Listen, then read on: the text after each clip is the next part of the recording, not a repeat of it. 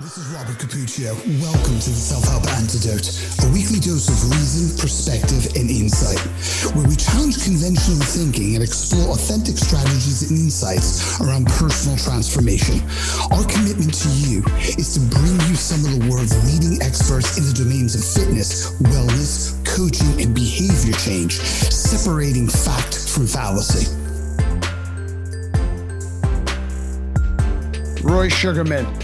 Wow. Okay. So we have done this many times before, once before on this show, but we've done this so much through the years. For those of you who don't know, aside from me and Roy being mates going back, oh God, wow, it's it, it's well over a decade at this point, maybe even more towards two. Roy is a clinical psychologist, a neuroscientist. His resume is is about three meters long, and he's just done so much amazing stuff around the world. And I'm so happy to have you back. Thank you for being here, Dr. Roy Sugarman. It's wonderful to be back. Thank you for inviting me again. Well, last time we were talking, this conversation has been about a year in the making. I'm just going to come right out with it because there's a lot of information on both sides of this conversation. Is there any such thing as free will? Um, Bobby, this has now become a big, you know, contentious discussion, especially since people like Robert Sapolsky have written his book Determined, and, and there's a whole range of stuff. But uh, you know, and, and, it's a massive book because it's a massive argument, and it, it really begins with the idea, well, the world's out of control, but there is a force, there is a deity up in heaven that uh, you know commands everything. What is the role then for the human being? The idea being we have free will we can choose and we can do so logically. We are homo sapiens. Uh, we're also homo secretus but that's another one. Uh, we're homo sapiens and we can think our way through. And, and descartes made this enormous error as Damasio has pointed out of, of some kind of a binary here again that there is a body brain duality and we think, therefore we are. And the idea being we can think and therefore we can contain, control our existence, make rational, logical decisions. Even the court system would say you have free will, you make logical, rational decisions to go left or go right. In the Quran, even don't ask God for too much. You have to lock up your own camels to avoid them being stolen. Uh, so it's been around a long time, but when neuroscience becomes involved, then it becomes a much more interesting and less philosophical discussion. And many of the arguments about free will are philosophical, they're well reasoned. But where are the philosophers getting their free will from is a debate. So when you cross into neuroscience, it starts to get really interesting because, and, and let's just say, what is free will? Free will is the idea that our brain, our decision making, thinking, logical pondering is a single uniform machine with all of the parts on Team Bobby or Team Roy. Nothing could be further from the truth.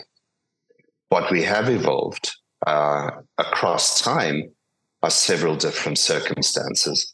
And I often start with my students by saying, if I, if you take your hand and you drop one finger, what command did your brain give? If you could put it into words, what command did your brain give? And the students will say, the command the brain gave was this finger needs to drop. But evolution is a tinkerer. Evolution is not a scientist. What did evolution do? Number one, the first signal that went out from your brain was make a fist. The pyramidal system said make a fist. The extrapyramidal system that came much later in life, and there's relevance here to the um, sequence in which these things developed, the pyramidal system needed us to hold on to tree branches or whatever else or to weapons. The extrapyramidal system has to override the fist closure and tell all the fingers, don't listen, except it doesn't tell the one finger, the one finger drops. So we have these overriding systems. The system which makes us taste bad food and want to retch is the same system that says, I looked at a photograph of this guy and it made me sick to my stomach. He is such a criminal. You know, we hijack these lower systems. What does this mean for free will? There are two systems in our brains fighting for control of the human body, morning, noon, and night. And if one of them can win, it will do. And here's the problem these are not equal systems. There is a very old limbic emotional system, which is getting information quickly, rapidly, before the rest of the brain, making emotional decisions as to the threat of it, and sending out signals about what to do. On the other hand, there is a janitorial system, much more recent in evolution, that has to try and modify that. It is work as janitorial. And here's the problem the old system is powerful, inaccurate. The new system is slow and accurate, but not nearly as powerful. We have two opposing systems feeling and thinking. Or rather, more accurately, in Damasio terms, emotions and thinking. And for every three neurons coming off the emotional side, there are two neurons going back. It's not a equal fight. Emotions make fools of us all, right? You know, I'm, I'm a big Robert Sapolsky fan as well.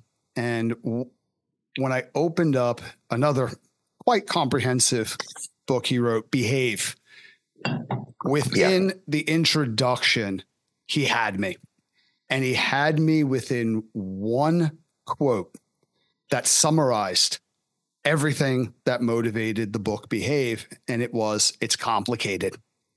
And he goes on to explain, I'm kind of paraphrasing this, but the title of this podcast is The Self Help Antidote for a reason. Yes. And he says, it's complicated and you better think real hard and you better be real careful before you make the assumption that you understand what is causing a specific behavior. And then he goes deeper yes. into the intention and the motivation. He says, especially if you have a negative connotation around what that behavior means. And I know me and you have both worked together, um, either adjacent alongside, and sometimes on the same exact team in the health and fitness industry and people will come to very definitive conclusions about why someone says they want one thing, but they behave in a way that's contrary to that. And usually those assumptions are not flattering and, and they're not helpful very often, but we we have certainty that we're right. But then you take a look at Felitti and Anda and the work with adverse childhood experiences and, and the ACE study, and you take a look at Nadine Burke Harris when she wrote The Deepest Well, and she tells the story of Patty, someone who is extremely accomplished, um, extremely successful, and someone who was overweight and went ahead and lost all the weight she was all the way at the other side of it, where where she should have been celebrating her successes. Most of the hard work was done because that's the assumption. Well, they're just not willing to do the work. Everybody wants a great body, but nobody really is willing to do the work. And, and I think what people are saying, like me, because I'm amazing, I'm disciplined, I have willpower. As a matter of fact, if you think about any any adjective that is admirable, I possess it. But other people know they do not. And it's that it's that fundamental attribution bias. And then you find out that there were things in her childhood that created a behavior pattern that she wasn't even aware of. And you couldn't possibly begin to understand.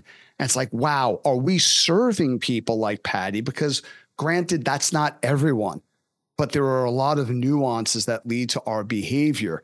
And is our blind sense of certainty about one another, is it useful or is it destructive to the individual and to communities as a whole? And that's why I'm so interested in this conversation around free will. What do we do with all this information? Well, some people seem to have more of it, and some people seem to have less of it. Mm-hmm. You know, there are people from the Holocaust who German soldiers or police who refused point blank to do what they were told to do. You know, one of those is the is, is featured um, is featured in in the pianist the movie as a man who who absolutely sought out to help people. Oskar Schindler's famous so. Um, if there were totally free will, there would be perhaps no Treblinkas or Auschwitzes or anything else that goes on. So the, the question is, as you said, how do we produce a behavior and are we clear on what that behavior is in terms of its causality in the seconds, minutes, hours, days, centuries, millennia before that? Um, and when people come to you with anxiety, this is a particularly interesting one. They will have decided what the playground for that anxiety is. They wake up one morning feeling terrible. They make the attribution that this is cancer or brain tumor or something else somebody else might wake up with the same feeling as a youngster and think it must be a monster under my bed, something I can't see. Well, there are things I can't see, monsters and whatever else, and then act accordingly. Go to the doctor and say, I'm sure I've got a brain tumor because I feel X, Y, and Z, or I'm having a heart attack because I have chest pains. Um, we look for playgrounds in which our behavior would make sense or our feelings would make sense our feelings be. And let me let me you know clarify the terms. Emotions are non-conscious physical states. Feelings is an appreciation of that state. Thinking is the mopping up. We try to make the janitorial cleanup. And what we don't realize is how much of the decision making, how much of what's going on, which will eventually result in an action, in a behavior, is colored by things that never occurred to us, by things that are in our non conscious workings. We don't use the word unconscious. In the non conscious processing of stuff, we have this really old, millions and millions of year old system that doesn't know what's going on. It doesn't have to. It's a knee jerk, quick, get you out of there, watch out, duck, do whatever. And Sapolsky and others have come up with their zebras don't get ulcers. Human beings have relational frame learning. So thoughts can create misery. Um, we can turn anger on ourselves. We can displace anxiety into aggression. Uh, most people don't realize, for instance, that their sense of other people's disapproval of them is driven by testosterone, that their lovely oxytocin, kumbaya bonding, wonderful hormone makes them racist to people who are not like them, depending on where they grew up and the dark side of oxytocin. Absolutely, because like dopamine, which is not a reward uh, hormone on its own, it's a pain mediation hormone. It can put you into pain and hold you there. If you push it up using drugs, it will crash through because unnatural. Everything's got a dark side to it. Our emotions have a particular avoidance mechanism involved with it. And um, not only that, the willingness to confront pain and anxiety is part of healthy avoidance isn't. And yet our emotional system will try and get us to not go near that tree that had a leopard. So the lot going on that you mentioned is the critical idea. There is so much going on that we have no idea of. It is going to factor into whether we avoid or approach a situation, whether we regard a person as a good guy or bad guy. When we're stressed, are we more likely to believe in conspiracy theories? And therefore, okay, I'm not going to wear a mask because it's part of a government conspiracy. But if your family were farming in rice paddies and collaborating in big villages for 500 years, you're going to wear the mask. If, on the other hand, you come from a northern Chinese mountain group, for instance, or you're descended from people who ran around with goats in the north of England or in the desert, you're more likely to say, I have autonomy. I will not wear a mask. So we don't saying, realize what is coloring in. So you're saying basically, I may think that I'm making a decision based on my beliefs, my values, and my assessment of the situation. But what's driving that could be thousands of years of conditioning based on my ancestors. And did they need more of a communal or an individualistic type of culture yes. in order to survive? Sure, but the narcissism and the arrogance is that because we can think, as Descartes said, this is where Damasio lost it with him, the idea that we think and therefore this defines our entire existence, the thinking can lead us down the garden path of really bad things. Because there are things we learn across the ACE years, you know, which could be traumatic or not.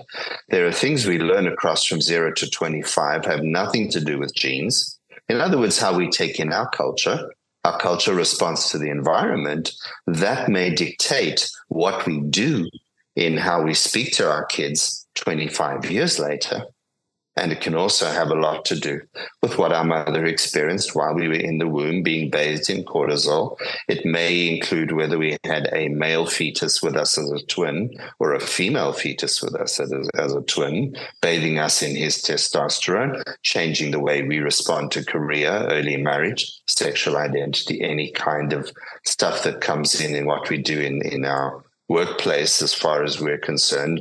If we're a male, we're supposed to do this. Female can be colored simply by the intrauterine experience. The whole idea of epigenetics. It is a complex picture of there is no simple I thought, therefore I did is arrogant. I not only thought, I also had non conscious biases going on. Let's give a simplest example of that. I'm looking forward to a family event six months from now. And in my mind and talking to the relatives, this is going to be amazing. On the other hand, I'm thinking forward to having had a needing a tooth taken out and an implant put in. This is going to be unbearable. Impact bias makes us believe that the upcoming amazing thing is going to be better than it turns out to be in reality and vice versa it makes us think that the bad thing coming up is going to be intolerable and worse than we think it is. And so, where would that come from? It is a selection of non conscious emotional valences or salience that has been added to the idea of our thoughts. Our thoughts aren't clean. Just because we think we're making a decision, we've got the pros and cons and we've worked it on a piece of paper, the final decision can be completely emotional, completely irrational, which is why 74 million people will vote for someone who may be the worst possible candidate, but emotionally looks really good. Okay, and we're not going to get into who that person is because the the 70 plus million people on one side think, yeah, you're talking about that candidate. And the 70 plus million people on the other side are going, well, surely it's the other candidate you're talking about. But that leads me into the idea of logic, the idea of a relational framework that is mm-hmm. completely logical, that is based on language and reasoning. And we are this, you know, Homo sapiens, way beyond that. There is a huge mess going on at some level, which was there to protect us against very simple things, that is going to be hijacked by all of this high level thinking and going to color our political, social conservative, right wing, left wing, middle range, whether or completely colored by other things.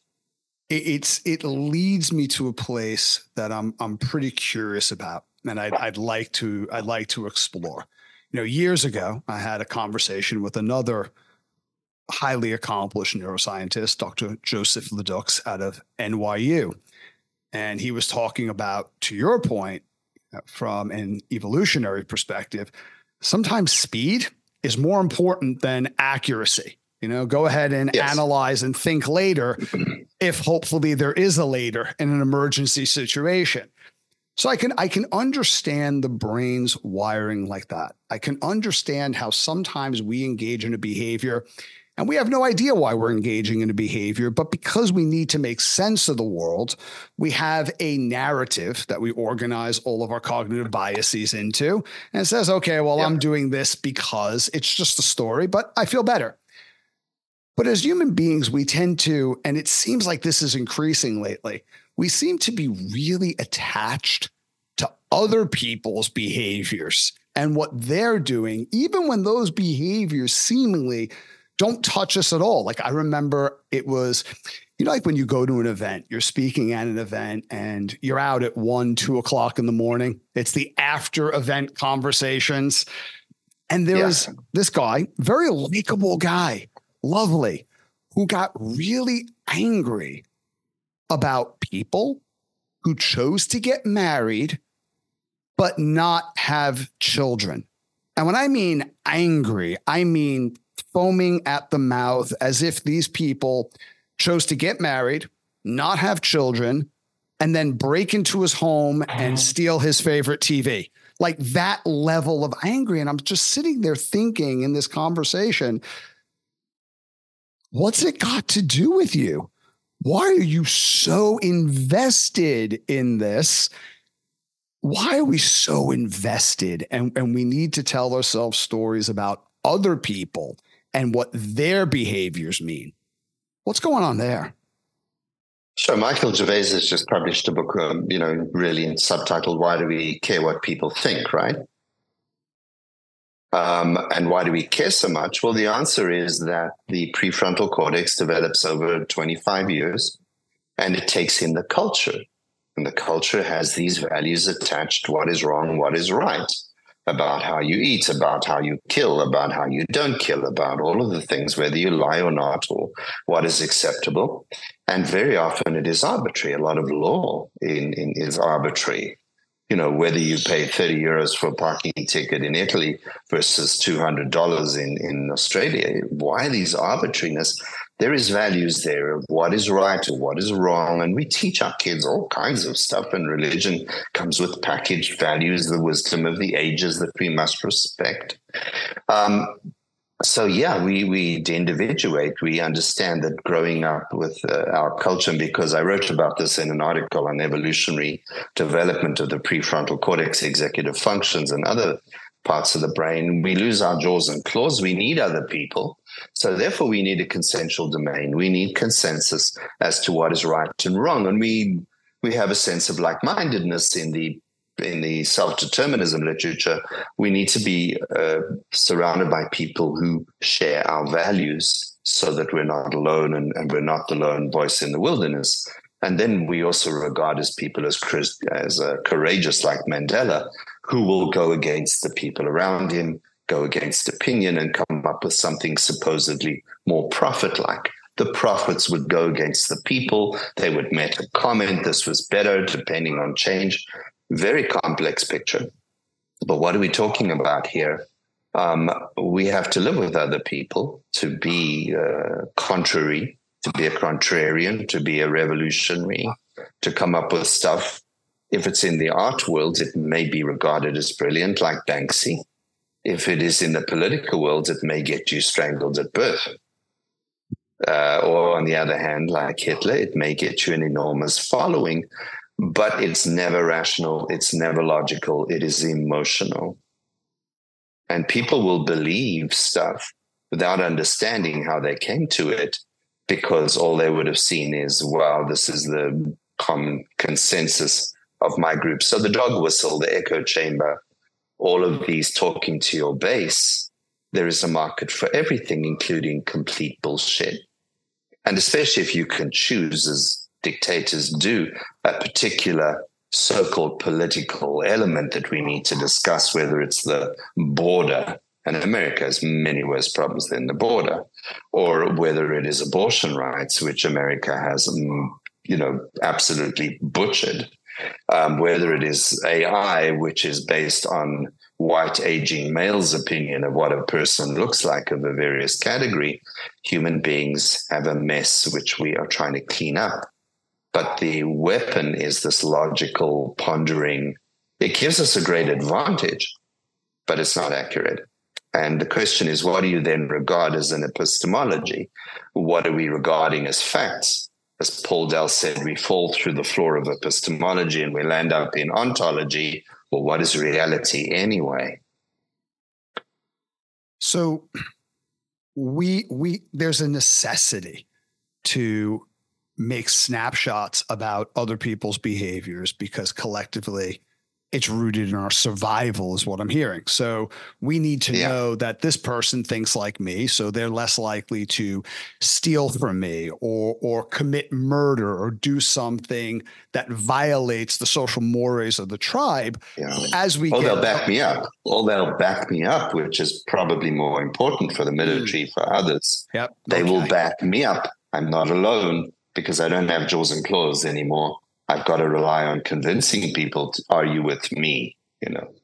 Just as just as strongly rooted, if not more so, in our survival. So that that makes sense. Yeah. And then in modern times, we emotionalize and, and form and our cognitive biases extend out into, well, does this person eat the same foods as I eat?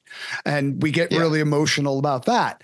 So what in what ways does that hurt me individually when I'm being led by my cognitive biases. I don't realize that because I am certain that I am right. And of course, you're wrong. How's that hurting me in ways that I might not appreciate? Well, it's hurting because we are uh, hurt by the conviction that our way is the right way. You know, Frank Sinatra singing in the background. You know, we're we're convinced by our own lack of understanding of these things that when we have come to a belief, we do not recognize it as a belief subject to reasonable argument. We become inflexible and then we go and do things which are terrible. And let's look at the biggest experiment in the world in that was the Nazis after the war or South Africans after apartheid ended. You wouldn't find a racist amongst them, for instance. But more importantly, let's take a Nazi who gave birth to children who only knew daddy was a soldier and after the war discovered, oh, wow, daddy was a merciless monster who killed or was responsible for killing millions of people. They then had to confront that daddy did these things because he was convinced of a nationalist socialist ideology. He was convinced in the value of a powerful, strong leader, Hitler, the strong man. What was interesting is that the voting public for people who are despotic are people who may not be educated, who may not have been taught to think in analytic ways, who may not have been thought to become metacognitive. So it, it hurts me if I just accept, no matter how right or wrong or how altruistic my beliefs about a certain thing might be, it hurts me if I am concrete and biased that what I've seen is the only reality. It makes us inflexible. It makes us go and throw ourselves into battle and die for things that are complete rubbish. We may do things that are necessary while understanding they're wrong. So we are quite capable of saying, you know, you have done this to me. I need to fight back at you. I'm going to do something horrible, which is necessary, but I am aware it's wrong. But I think it's necessary for pragmatic reasons. But emotionally, I have a sense this is terrible. Um, and so this is what uh, the kids, of Nazis, and they would give many interviews, and some would convert to Judaism and go to Israel and marry and give birth to Jewish kids because they felt that was compensation. So, you know, the, the ability, and here's, here's the bottom line. If we realize we don't have free will, if we realize there are so many multifactorial sources to any decision, we have to engage and get really good at self reflection. I have to think, as teachers would have told you, sit in the corner and think about what you have done. And I think that's critical. We may make decisions we have absolutely no real basis for, or we're emotionally impulsive or other driven. We need to think about what we've done. Otherwise, the whole of Germany would still be Nazis, but they've become extremely tolerant of, you know, left wing ideology and extremely poor on right wing fanaticism. They reflected for years as to was it just the punishment inflicted upon us? Or did we self reflect on how do I be a better human being? What am I responding to? Was this the right thing to do? Was it necessary? Was it right? Should I do it again? Was it worth it? What do I know about myself by self reflecting? People could make the argument wouldn't that be free will? Because if there's no free will, what is the point of reflection? The point is reflection is uh, a case of we are not capable, even in the metacognitive view, we're still using the same machine, but it's not reflecting on anything else but what is the outcome. And that's where, you know, Sapolsky and others have defined executive functions and, and success as can you do the difficult things, which are the correct things to do when you have a choice? And what is the correct thing to do? Well, it's to make decisions based on your values. And those values are not necessarily inherently right or wrong because we don't have free will. They may be erroneous, but after the fact, can you decide I have failed, but I own it? Or have I succeeded and I can own it, but still operating on the only thing we have, which is introspectively, can we look at how we went there and decide that was the wrong thing to do? At the time, we can be wrong. But can we reflect on it and go, oh my God, that was the wrong thing to do? So, how does it help us? It gives us the ability to forgive ourselves as being imperfect. On the other hand, self reflection means if people don't have free will, should we be executing people in chambers? If we are aware that we can translate anxiety into extreme forms of aggression, you've scared the living crap out of me by attacking me. Is it a good idea to obliterate you?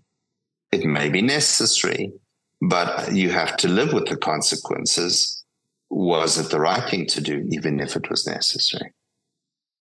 From a, from a coaching perspective, what you're saying yeah. lands with me because we all have stories about why we did what we did yesterday or an hour ago. And sometimes those stories are not very constructive. And the truth is, you might not have a clue why you did what you did. And no, ta- confirmatory and, bias and other biases might mean that we can make brilliant arguments in that way. And and while I think that guilt is is a worthwhile state of being, mm. I think it's highly valuable. Shame over time, probably not so much. If you're willing to engage in reflection, you can probably change over time. So th- sure. that, and the that, core that of the Talmud and the the core of the Talmud, the core of anything else is is uh, and the entire uh, Jewish religion and the, the Gemara and the Talmud and everything is around how you treat other people. And are you going to treat anybody or make decisions that affect anybody beyond yourself? That are the decisions you would like them to make about you when you have made mistakes, would you want them to be merciful? And uh, if somebody else makes a mistake, would you want to be merciful towards them too? As humans, we have the capacity to be the most miserable species on this planet. On the other hand, through self reflection, through prayer, through meditation, through values audits, constantly auditing your values, you have the ability to correct errors to reflect and go back on decisions, on beliefs and sacrifices you made and go, in retrospect, that was wrong, mea culpa. And hence, law has mitigation in it. Uh, judges always want to know does he regret his actions? There is at least some, if not lip service, but some real consideration is are you sorry? What does your apology look like? And it got to be better than the devil made me do it or I was right to do this terrible thing and justified. How do you feel about who you are? And the fact is, it gives us both the ability to self deprecate, but the ability to self forgive. Please understand I'm a human being first, an expert later. This is a concept the courts understand. And in, in the several hundred trials I've, I've taken part in as an expert witness, it is very often clearly made by the interventions of the judge. This is a human being, therefore fallible. Why do we not accept that in daily life? That everything we do is subject to bias, to fantasies, to belief systems, to a whole range of things. Why do we believe we have free will when the process of getting from A to B is largely non conscious? It has elements of childhood, of ancestry, of situation, of hormones. So I, I was dealing with a, a colleague who was becoming attached to one or two patients and really going beyond the pale of, of what they should be doing and sacrificing time and effort and giving them freebies. And it really was looking unusual, but it was all nurturing. It was all really interesting, being incredibly kind, wanting to protect them from all sorts of danger and driving their autonomy. And what did I do? What was my intervention? Send them for a brain scan. They had an anterior pituitary tumor producing excessive lact- la- prolactin, making them more nurturing you know, you're sitting there with a mm-hmm. prolactin in the thousands when it should be below 70. Go and take the drug. The drug reduces by working on dopamine. the drug shrinks the tumor, the prolactin comes down to, you know, somewhere below three, 400, and the person is different towards the patients, less nurturing, setting boundaries and limits, being more confronting and directing, and going, what the hell happened? A surge wow. of prolactin changed your behavior. That's interesting because philosophy would have never reached that conclusion. And I think we do that when we see behaviors that are not considered pro social. Like this person, again, is so irresponsible.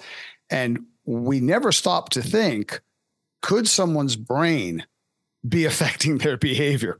It's almost like, well, what does the brain have to do with behavior at the end of the day?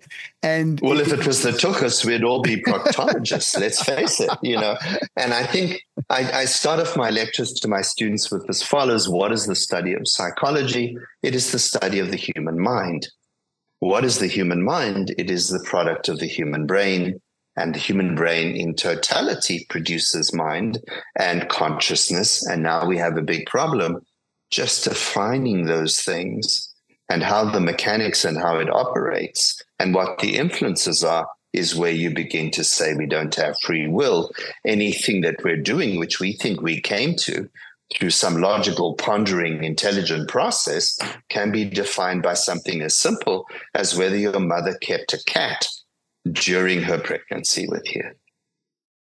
And you say that, I think I know where you're going with this, because if your mother kept a cat, what is likely or more likely to have happened? Well, number one, cats don't give you a good biome, dogs do. So the gut that she was developing, you know, by my dog licking me versus her cat ignoring her, I have a better biome because my filthy, dirty dog will lick my face all the time.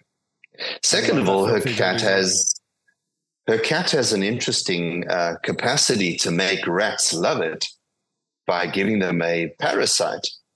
And that parasite is going to influence whether the cat or whether the, um, the rat loves cat urine or not. The cat will find the rat getting really close to it. It'll eat the rat and get Plasmodium gondii, whatever it is. And uh, what is that going to do? Well, if that gets into the fetal brain, it's going to do nothing except make it more of a risk taking kid who is more likely to drive quickly at 19 and have a car wreck because they have a parasite at uh, in the fetus provided by the kitty cat just because rats need to be eaten to get plas you know this gondii thing into your brain. Could it be your son is reckless because he was infected by a cat parasite? Uh, this kid needs needed, more discipline you know, or they have a toxoparasite. Yeah or wow. to think of the 50s where women were who, certain women exposed to let's say android uh, steroids you know um, androsterone or, or straightforward testosterone to prevent their mothers from miscarrying or girls who were born as a twin to a boy were regarded as more aggressive now the aggressive was a feature more of what we regarded as female gender-based behavior which would be passivity and playing with tea cozies and things. What really happened was that these girls were more aggressive, as in were interested in more mechanical toys, were keen to delay their giving birth because they were much more focused on career, were so-called more aggressive because they followed more masculine pursuits and so on. Nothing to do with anything, uh, except for the fact that they were exposed to a hormone perhaps that made them more aware of disapproval.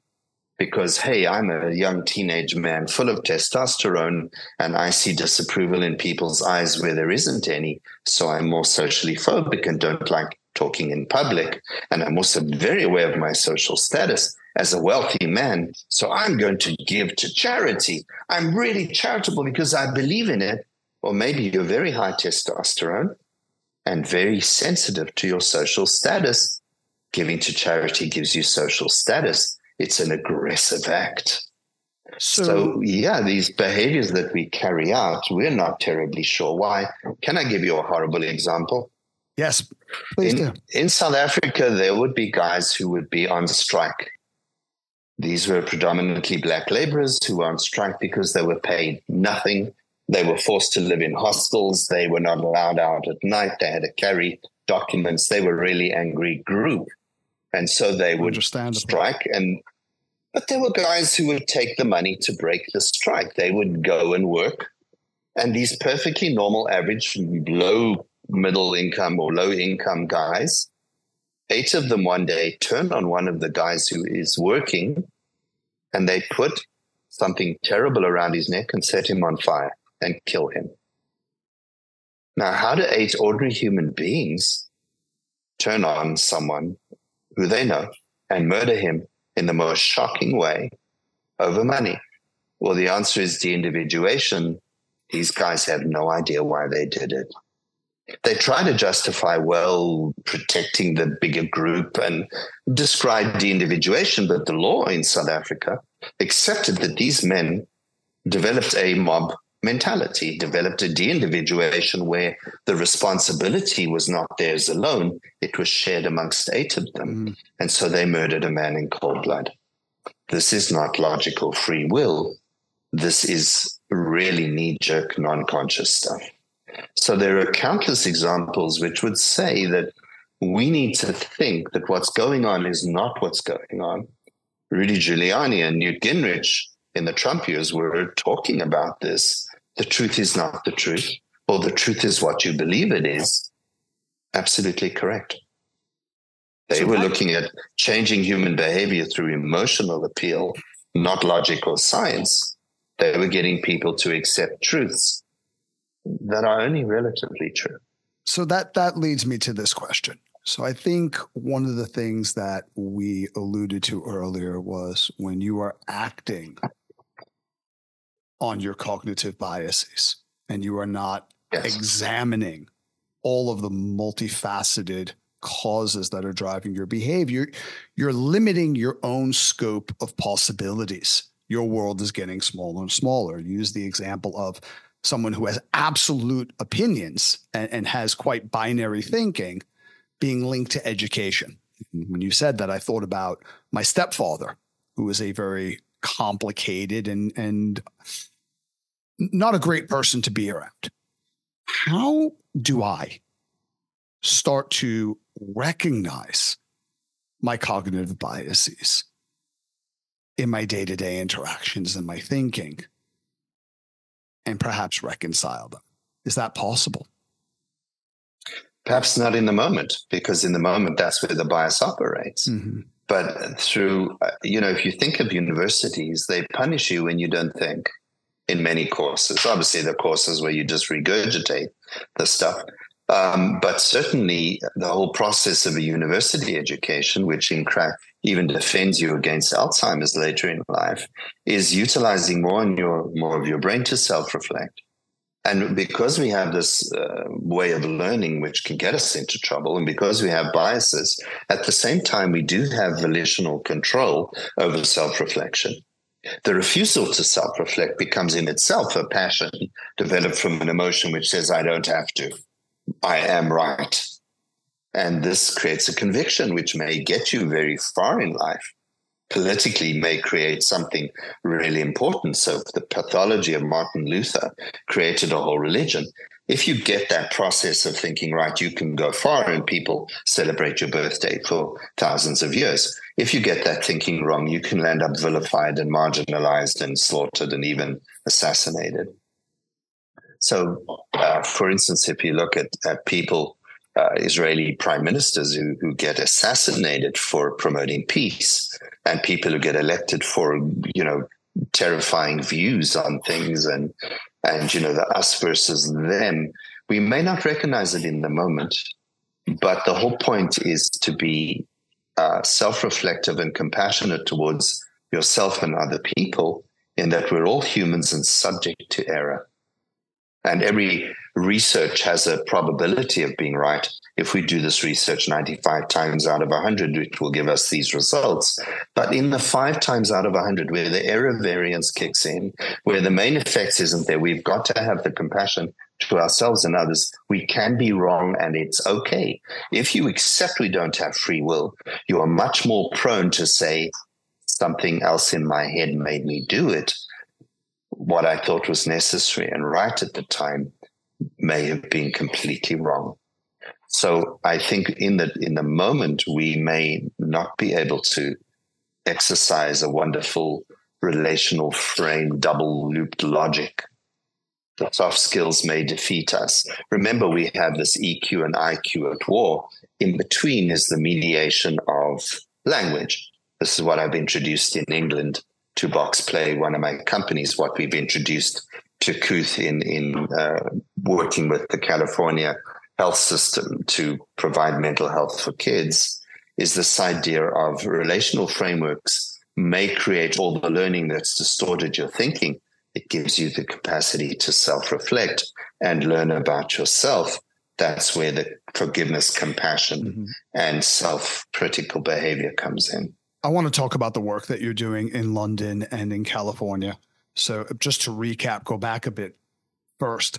So, the first step is the willingness to engage in self reflection. You have to be willing to go there. Yes. And then the second thing that I And it's uncomfortable. The willingness is to go mm-hmm. and live with the discomfort that is going to cause. It can be mortifying to yes. second guess yourself. You've got to be willing to suffer. Be willing to suffer through that process. Very well put there. And and the second thing is acknowledging that you are going to be wrong and that is okay. Yes with your work in London and in California, what else do you put together in terms of the framework to maybe help someone who is young and trying to navigate their way through the world? Sure. So, particularly in California, targeting 13 to 25 year olds and staying away from mental health as an issue, talking about, okay, what is the opposite of some kind of illness, whatever model? And this comes into the work in, in London with Box Play, Box Media, educational technology company is how we learn as human beings. Everything I've been speaking about in terms of relational frame theory or science now, which is part of acceptance commitment uh, therapies, and uh, certainly talking about the way we learn and the way we get information across our, you know, our uh, adverse uh, experiences as kids and our didactic teaching and everything we assimilated from our culture until the brain is mature what does this incorporate? So I've created something called the theory of change, which was the request of the company I was working with to win the contract in California, um, which was uh, based on motivational interviewing, self determination, relational frame theory, reactance theory, where we hate to be told what to do in Peter Senge fifth discipline terms, but more importantly, even suggesting a behavior change can get us, you know, biased against doing it just because he suggested it, mom, doesn't mean I'm going to do it because I'm striving for autonomy. So I took as a starting point in any model of how to understand and how to grow as a kid, as an adult, is the major drive for any human being is, is the dominating principle of organization of our brain is to seek autonomy. In other words, the sense of control, the sense of self efficacy and agency that I'm guiding my own life. It is not defined by my boss or by even my own religious beliefs or my convictions politically, but I'm going to guide my own life because I need the sense that what I do makes a difference. Behind autonomy is my efficacy. What I'm doing is going to have the desired outcome.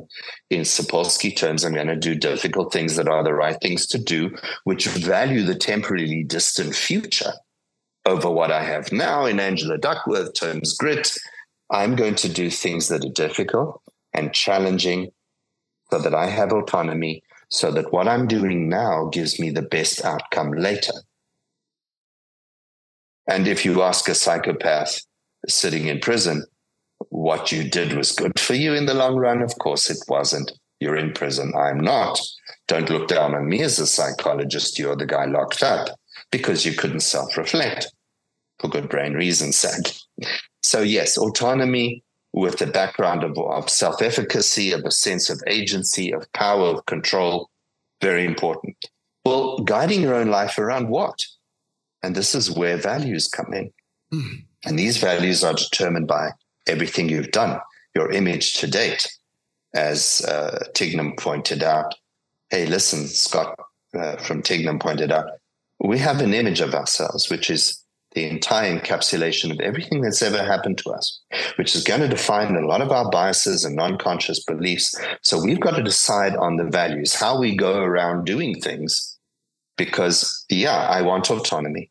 I want to guide my own life around what is critical, vital, and cherished for me, my self reflected values, what I want to live by, what I believe in, what I trust about myself and my history. Going forward, my values are valuing the, the future over the present. I'm going to sacrifice, even sacrifice values to get somewhere in the future. So, values so and identity. gratification. Values and identity. Just to make sure I, I understand this. Yeah. It almost acts as a compass to direct reflection. Yeah. And it can be your moral compass, it can be a compass of everything you hold valuable. Mm-hmm. Can be your parents forced you to go into medicine, but that's not what you want to be.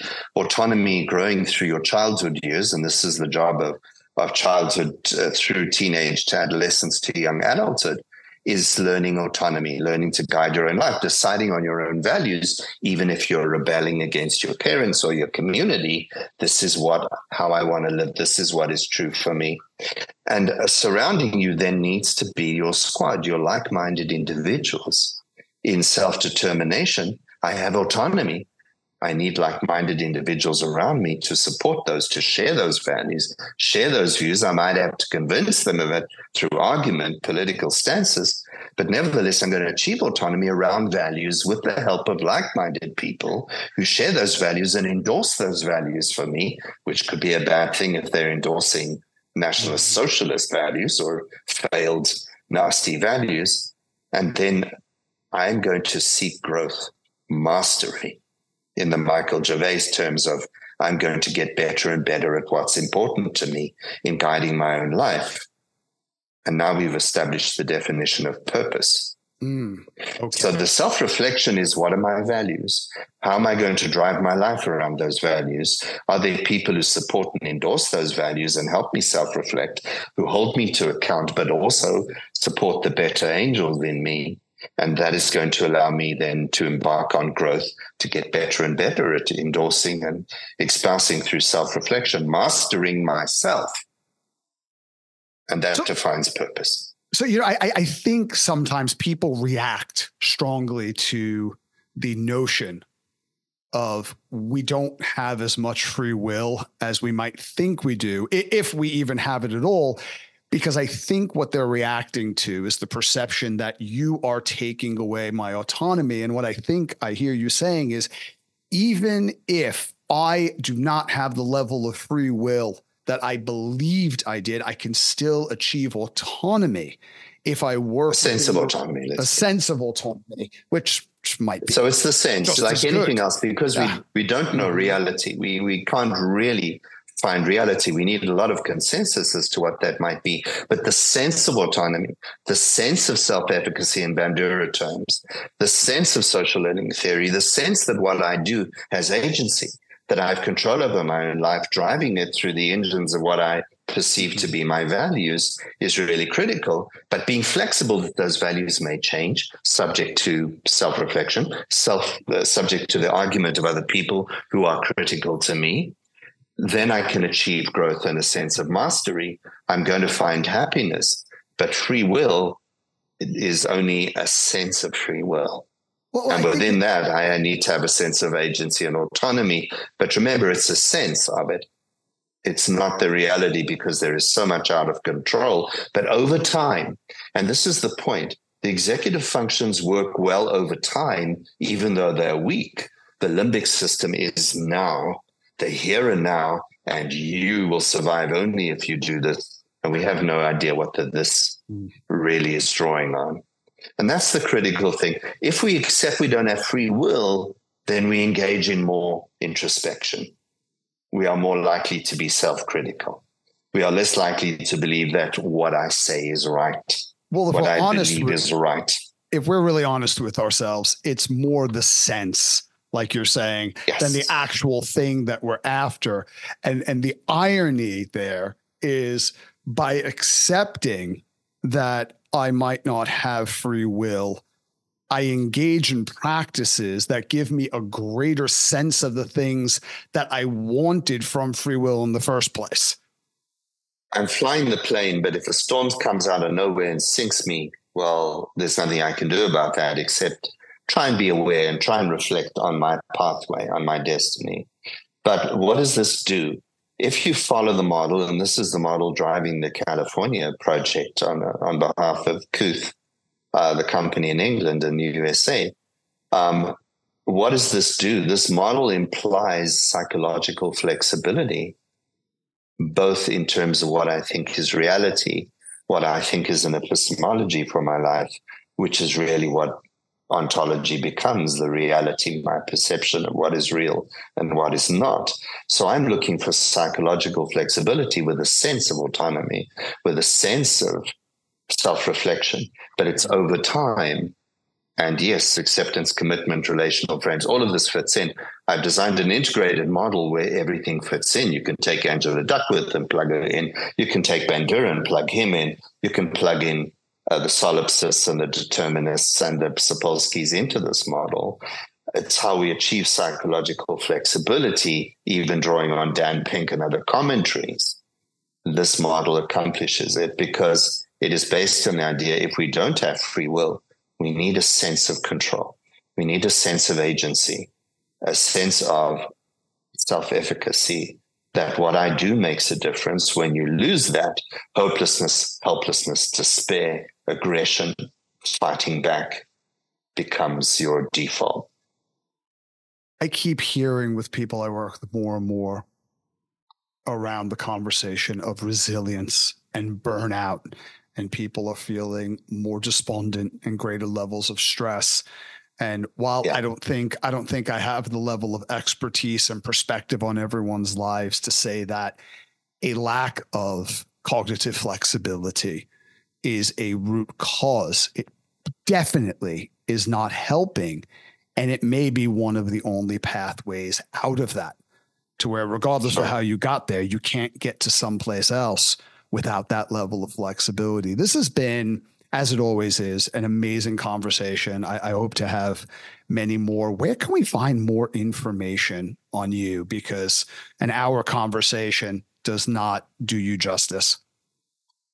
So, so on uh, roysugarman.com.au, the Australian website I have just gives a bit of input into the things I'm busy with. Uh, have a look at um, the public company Kooth uh, in England, uh, LLC and PLC, depending which side of the Atlantic. Have a look at Box Play, Box Media, uh, all online. These companies are doing amazing work, both to uh, grow people's soft skills because now we come down to this bridge between the EQ and the IQ is this way we mediate the relational frames using language.